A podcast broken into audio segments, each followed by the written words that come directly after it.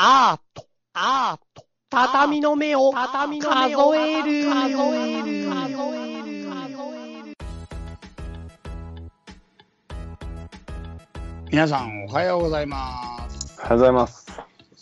今日も畳の目を数えるということですが、はいはい。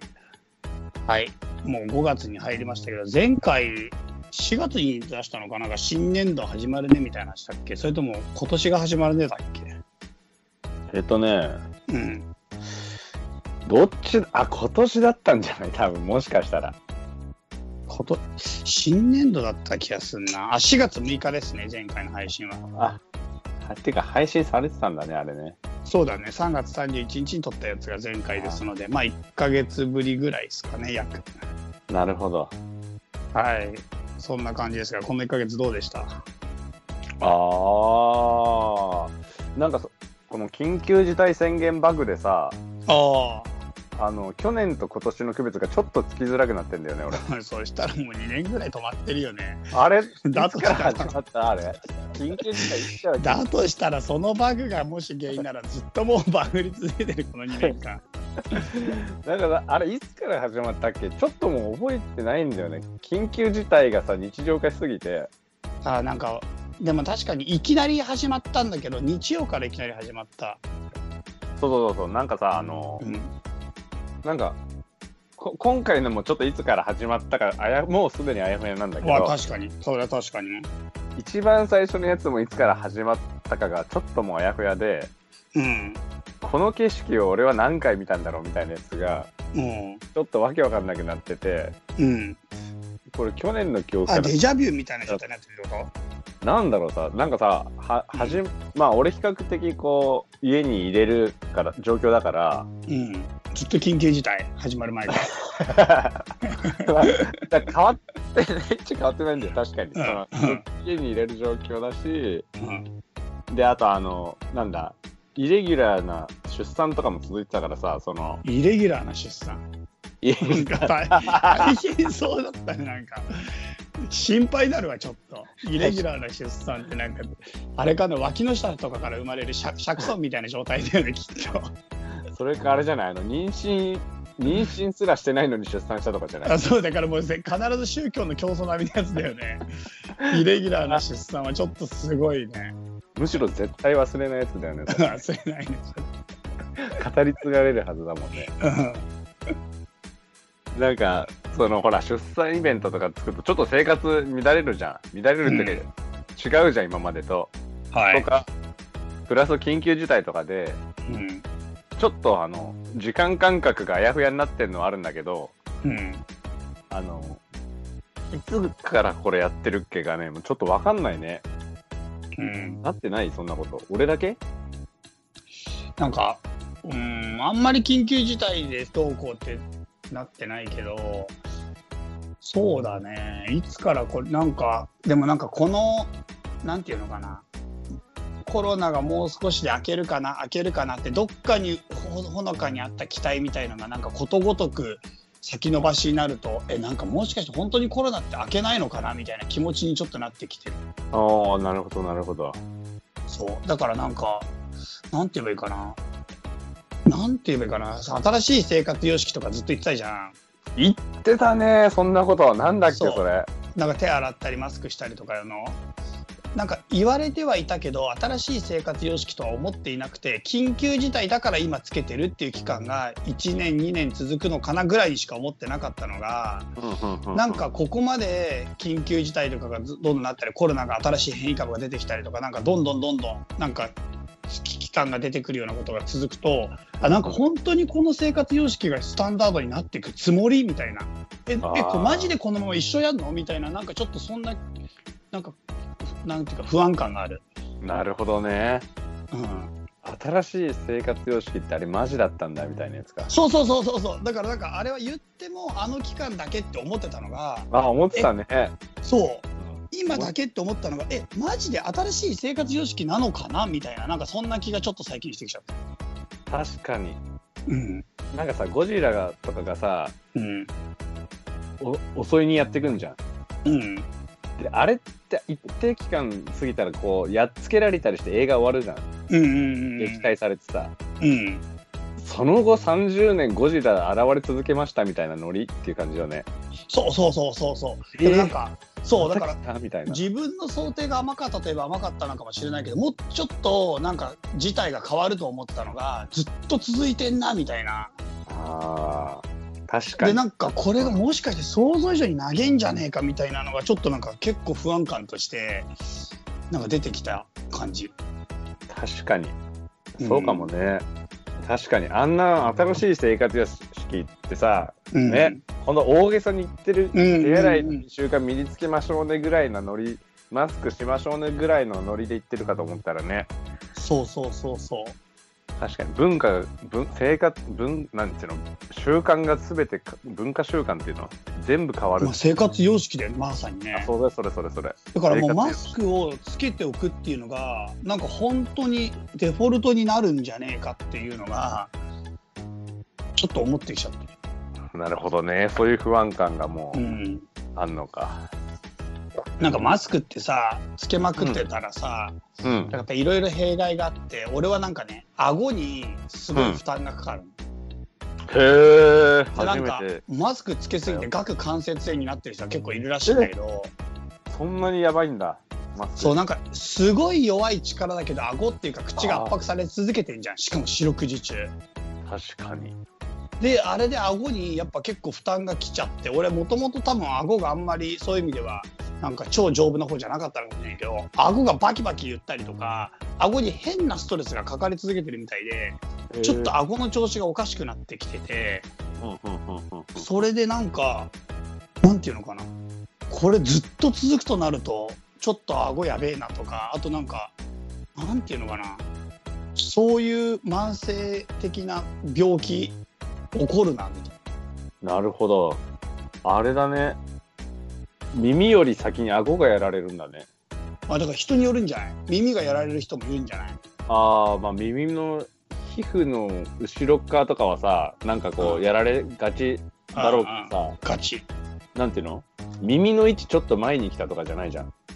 うん。でも顎の位置はおかしくなるわけでしょ？まあだから人によるんだろうけど、それももちろん、なんかでも、想定されてない、なんていうのかな、弊害が、なんかこんなに慢性化してずーっとやってると、その部分は鍛えられてないし、っていうか、その部分は、なんか想定してないよ、体の構造的にみたいなところにストレスが来ちゃったりする。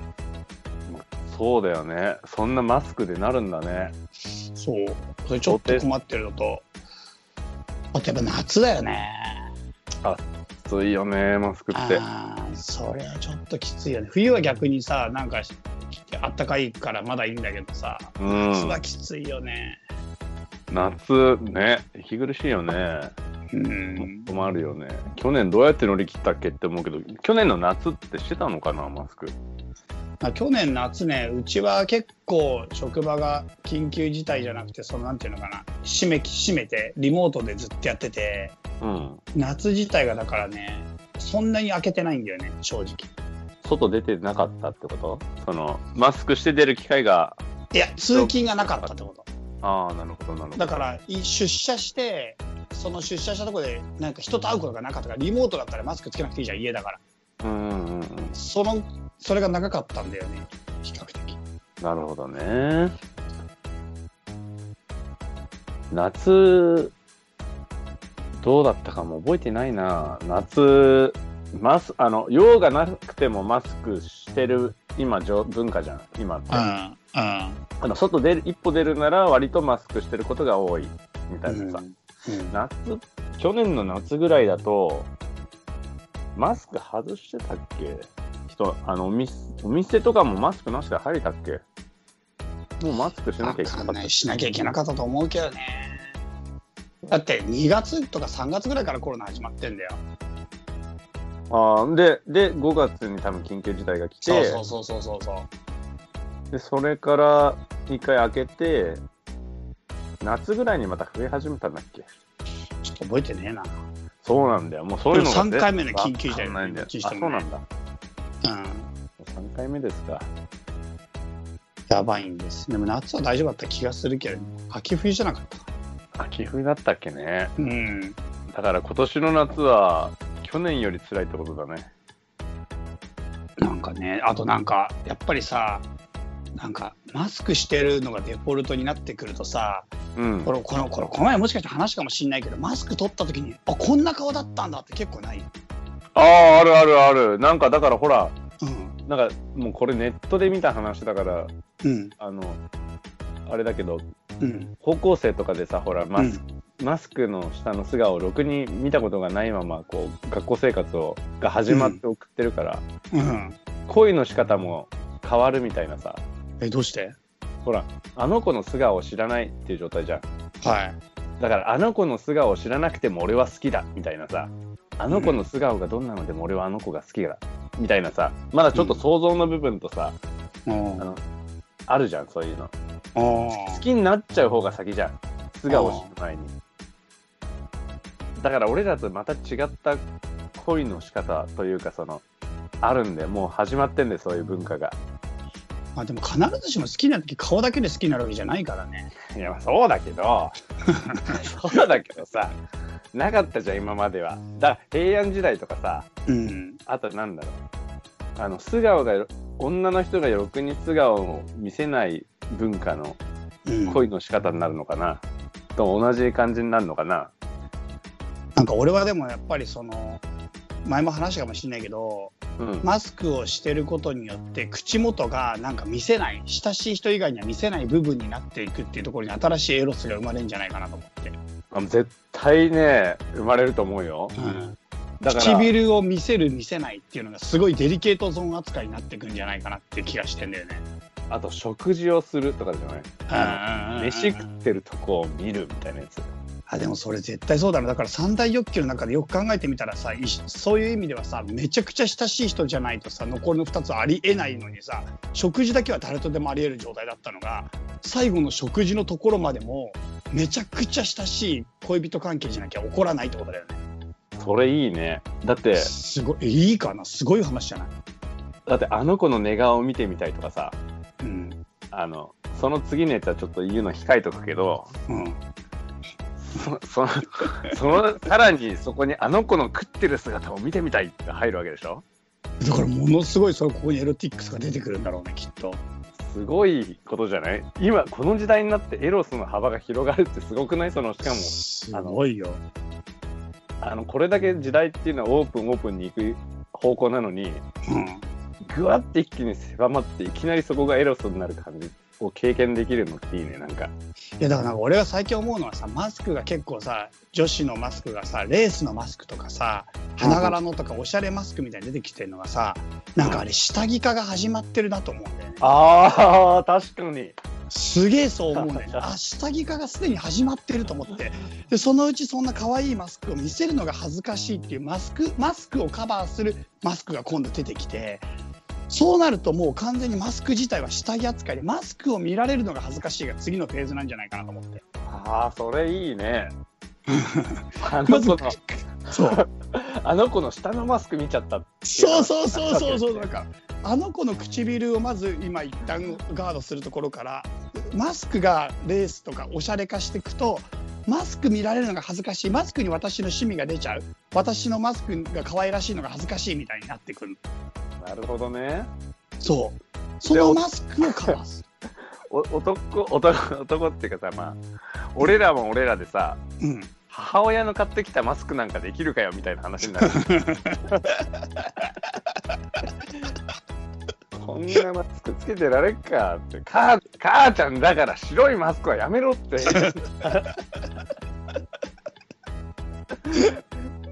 新しいね。新しい。いやなるんじゃないかなと思ってそれでなんかそのうちだからもうマスクっていうものをあなんかもうあれだよね100年後100年後50年後かんないけどマスチラみたいなさマスク マスクチラッと見えちゃったみたいなマスチラ写真集とか出るのああ、コンビニ、コンビニでもう売られてないだろうな、その頃にはね。その頃もうダメでしょだからもうネットとかでマスチラサイトとかになってるでしょ、だな、あり得るね。あと、あの、芸能人が飯食ってるところの写真とかさ。うわそれでも結構そこまでマスチラまで行った時点でそれだとかなりえぐい写真になるねだから普通モザイクかかるんで、だから。あモザイクかかるんだモザイクかかるよ。普通は。にそしたら分さもう100年後のさそういうさあのアダルトサイトとか人が食ってるだけの。そう。いろいろ飯食ってるだけの飯サイト。食ってるだけのサイトができるの。洋食からね和食まで。いろんなめいろんな飯食ってるサイトだか飯食ってるだけのサイト。らうんあり得るよ。すごいね。なんか常識一気に変わってさそうするとその時代の人から見たらさ俺たちが飯食ってる一緒に食べてるイエーイって写真とか宴会の写真とかはもうさハレンチすぎるね。ああお下劣だよそんなのも。お下劣だよ。お下劣極まりないですよそんなの。そんな写真をアップしてシェアしてたみたいな。そんなことやってた昔の人のそう昔の人やばみたいになるよね宴会だよ。何それってなるよね。忘年会とかやばいんじゃない？んだからやばいよね。そんなパーティーありえないよねもう感覚的に。うん、新入生歓迎会とかもやばいよ。やばい。それはもうやばすぎる、うん。犯罪犯罪だもん。100年後に。は すごいな。あなんかすごいそういう意味で時代の過渡期だよなそうだよ、だからそこに立ち会えたっていうのはね、すごいことだと思うよ、俺。でも戸惑うわやっぱりやっぱり戸惑うこの過渡期の中でその感覚までまだ行かれないししかもその感覚もない状態でなんかねどうすどうすりゃいいんだろうと思うよね まあそうだね。ぐぐほってしちゃった。豚 豚が今一瞬俺、降臨したね。一瞬豚になっちゃった、ごめん。でもなんかエロスってやっぱり干された時に必ず出るよね。だから隠されたからで。見たくなっちゃうんだよな。まあそうだね。隠されたら見たくなっちゃうね。なんか、ちょっと話違うけどさ、うん。ここでタッションするなとかもさ、張り紙あるじゃん。うん。あれ見るとやっぱタッションしたくなるんだよね。どういうこと？いや、ここでタッションす、前よく俺言ったかもしれない。けど、ここでタッションするなって書いてあるってことはさ、うん。ここでタッションするっていう方法があったんだってさ、教えてくれるわけじゃん。ってことは、う ん最悪だねもう。その張り紙ここでタッションするっていう、タッション、ここでタッションが可能であるっていうことを前提にしてる張り紙だから、うん。なるほど、ここでタッションできんだとかさ、あここってタッションしやすいんだってわかるじゃん。その、何がタッションしてるってことは、きっとここが、その周りの環境とかさ、あの、うん。ちょっと見えにくいとか、うん飲み屋街の中で、ここがちょっとあの、く、くぼんでるというか、なんていうの、あ状況的にくぼんだ状況だとかさ、その、あなるほどやりやすいわやる人が多いからそこになるほどそうそうそう。うんってことは、タッションすんならここがいいんじゃねえかってことになるわけじゃん。なんねえけどな。なんないけどね。不法投棄するなって山の奥に書いてあって、ああ、確かにみんなここまで来れば不法投棄やするやついるんだ、悪いやつだなと思ったけど、じゃあここにすりゃいいんだってなんなくね？いや、ここだ、あここやりやすいんだ。しかも、あここ、みんなが、なんていうの、ほら、アマゾンレビューみたいなもんでさ、うん。星多いじゃわけじゃん。ファッションのね。不法投棄とかもさ、あの、星1個のところとか、星0の商品買うより、うん。星170個のところの方が買いやすいじゃん。うん。不法投棄ダメ、絶対ダメとかさ、タッション絶対ダメってことは星いっぱいあるから、なるほど。